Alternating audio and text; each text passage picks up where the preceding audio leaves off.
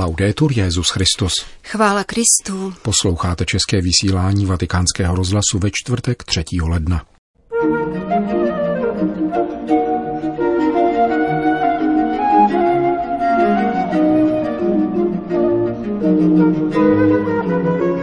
Kongregace pro nauku víry zveřejnila odpověď k jedné bioetické problematice.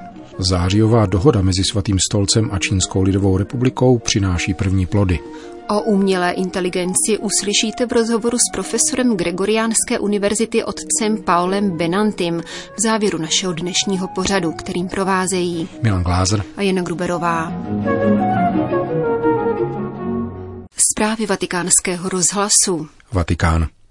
Svatý stolec dnes informoval o papežské audienci pro prefekta Kongregace pro nauku víry, při níž Petrův nástupce tento úřad oprávnil ke zveřejnění odpovědi na otázku o přípustnosti od operování dělohy v jednom konkrétním případě.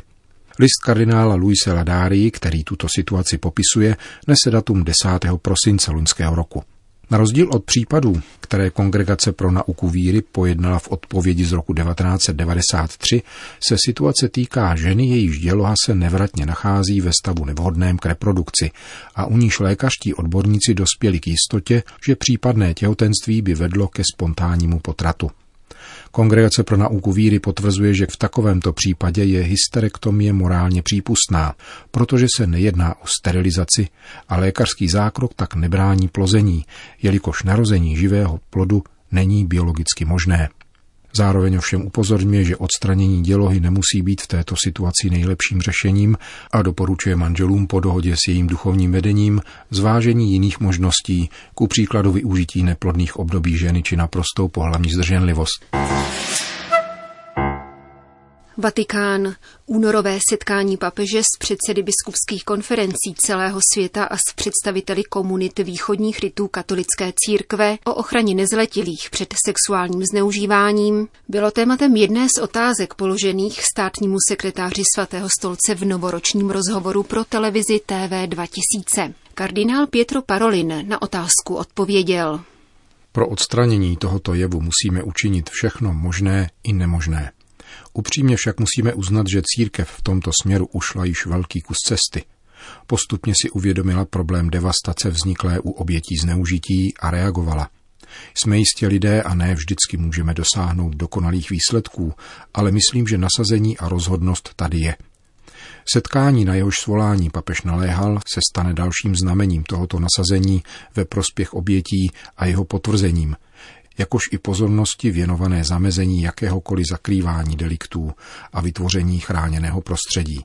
Tématem setkání bude totiž především ochrana nezletilých a zranitelných dospělých. Došlo jistě k podkopání věrohodnosti církve. Je mi to líto, ne kvůli instituci církve, kterou považuji za matku, již se prokazuje vždycky láska, ale poněvadž je to na úkor hlásání evangelia. Musíme obnovit věrohodnost a spolehlivost. Církev již učinila velké kroky k obnově věrohodnosti a spolehlivosti, ale musíme v tomto směru učinit víc, aby věřící a pokřtění znovu nacházeli v církvi vitální prostředí a prostor svědectví. Říká kardinál Parolin. Připomeňme, že od 21. do 24. února se bude ve Vatikánu konat zasedání Petrova nástupce se 113 předsedy biskupských konferencí celého světa.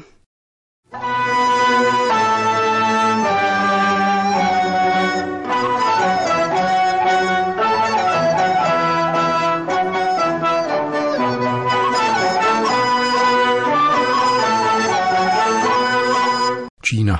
Provizorní zářijová dohoda mezi Svatým stolcem a Čínskou lidovou republikou ohledně jmenování biskupů již přináší své plody. Situace církve v Číně je však mnohem komplikovanější, než se může jevit na první pohled. Přibližuje ji katolická agentura Asia News, podléhající Papežskému institutu zahraničních misí, která na sklonku minulého roku informovala o vyřešení neregulérní situace v čínské diecézi Mindong s přibližně 100 tisíci věřícími.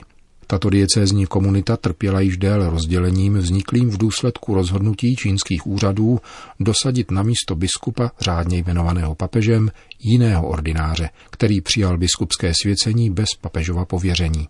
Ze 60 kněží této diecéze jich 54 zachovalo poslušnost původnímu biskupovi, zatímco sedm kněží se přiklonilo k biskupovi dosazenému státními úřady a exkomunikovanému.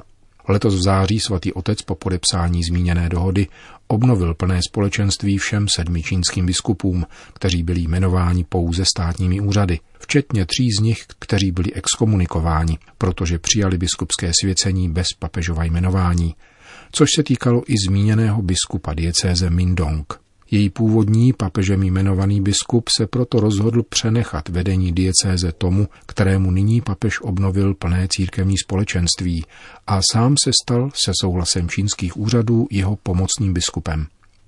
Je tak prvním ze sedmnácti biskupů nemajících státní souhlas k biskupské službě, který dostal příslušné schválení čínských úřadů.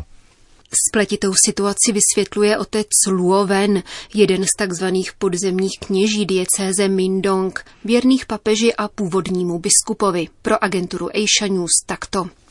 Stali jsme se podzemními, protože svatý stolec neuznal státem dosazené biskupy a my jsme odmítli svátostné společenství s nimi.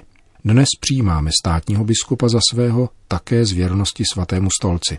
Tehdejší odmítnutí a dnešní přijetí má proto tentýž zdroj – říká bývalý podzemní kněz z diecéze Mindong. Konec epochy tzv. podzemní církve v Číně potvrzuje také jeden z čínských biskupů, přestože dosud neobdržel státní souhlas monsignor Wei Jingji v rozhovoru pro internetový portál Vatikán Insider.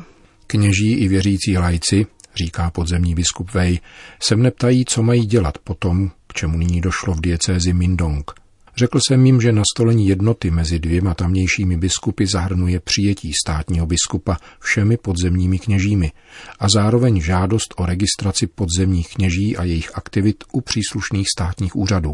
To vyžaduje upřímnou snahu na obou stranách. Zejména registrace kněží a církevních aktivit u státních úřadů vyžaduje komunikaci a dialog s vládou. Musíme se připravit psychologicky a v jakékoliv situaci před každým problémem musíme postupovat krok za krokem a hledat jednotu, protože si to žádá naše víra. Na cestě církve schrnuje dále celkovou situaci biskup Vej, nejsou ztracení či opuštění.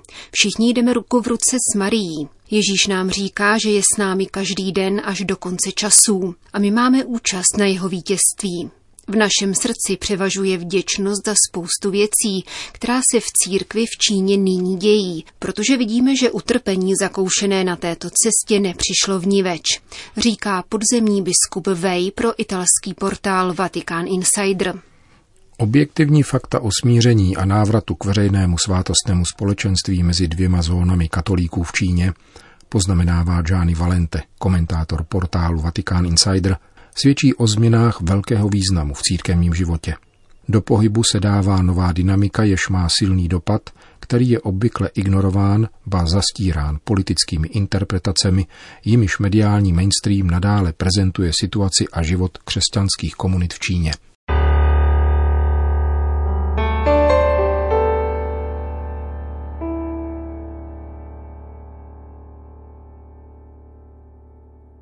Itálie. S rozvojem a šířením tzv. umělé inteligence se množí problémy etického rázu. Co se totiž stane, až nebudou rozhodovat lidé, ale stroje? Tuto otázku si mimo jiné klade profesor Gregoriánské univerzity, otec Paolo Benanti, původem strojní inženýr, který se po studiích filozofie a teologie zaměřil na etiku, bioetiku a etiku technologií. Podle tohoto italského františkána nové technologie nejenom vše urychlují, nýbrž jsou svým masivním pronikáním do naší reality schopny zcela změnit vztah mezi člověkem a strojem. Benanti nicméně tyto učené stroje, které umístil rovněž do titulu své poslední knihy, nezavrhuje, avšak varuje před manipulací softwaru, která může dovést k nové sociální nespravedlnosti. La prima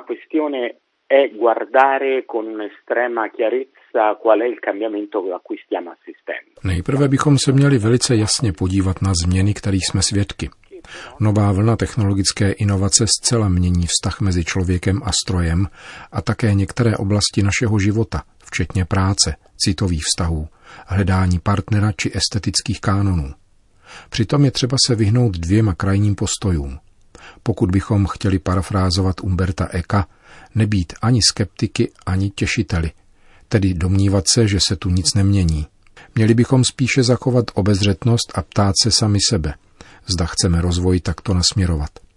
Ožehavým jádrem celého problému je skutečnost, že systémy umělé inteligence nás mohou přivést k mínění, že jsou schopny nahradit některé lidské činnosti.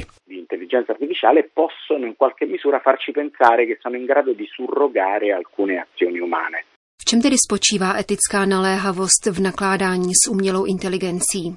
è innanzitutto aprire le scatole chiuse, cioè queste macchine funzionano con algoritmi, come un software scritto dagli uomini. Především je třeba tak říkajíc otevírat černé skřínky umělé inteligence. Tyto stroje fungují na základě algoritmů. Jejich software vymysleli lidé, ale jako v předchozích případech se nejedná o jednoduchý logický řetězec, nýbrž o softwary určené k výcviku. Vzniká zde proto velký problém, jak tento výcvik uskutečnit. Existuje již celá řada studií o tom, že tyto softwary mohou importovat zaujatost lidí, kteří je vytvořili, anebo vyvinout nové předsudky na základě aplikovaných dat. Je tudíž zřejmé, že software umělé inteligence, který podstupuje milion rozhodnutí, může vyprodukovat sociální újmu velice širokého dosahu.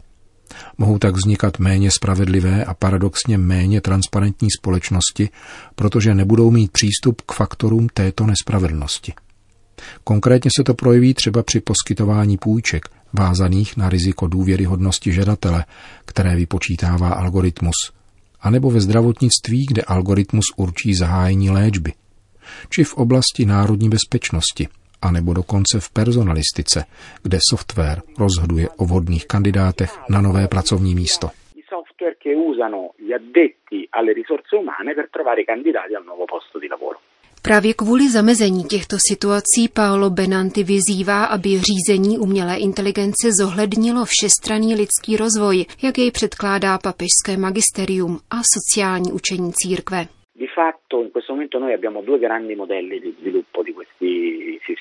Un modello americano in cui è il mercato che comanda, in cui chi v tuto chvíli existují dva velké rozvojové modely těchto systémů americký, ve kterém vládne trh a tudíž větší produktivita a zisk.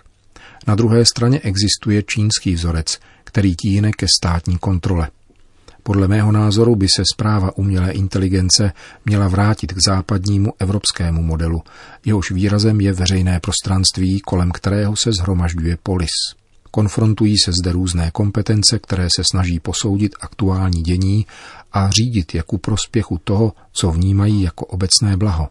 Nakládání s umělou inteligencí znamená vytvořit takové kontexty, ve kterých by se rozvoj stal skutečným pokrokem, jak zdůrazňují papežské dokumenty, a které přihlížejí k integrální ekologii, tedy společenské provázanosti lidských vztahů. Z antropologického hlediska tu můžeme zaznamenat dvojí tendenci.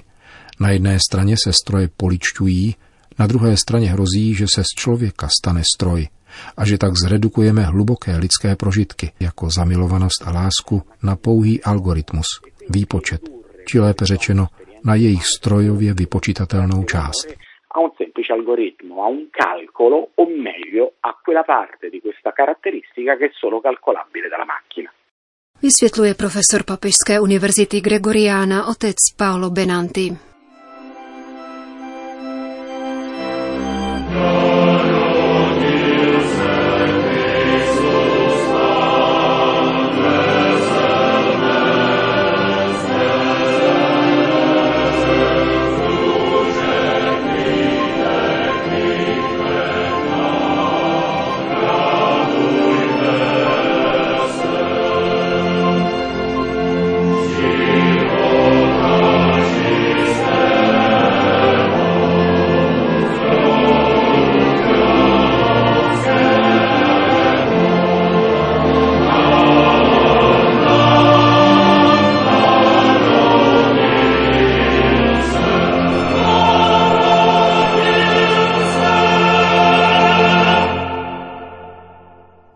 Končíme české vysílání vatikánského rozhlasu. Chvála Kristu. Laudetur Jezus Christus.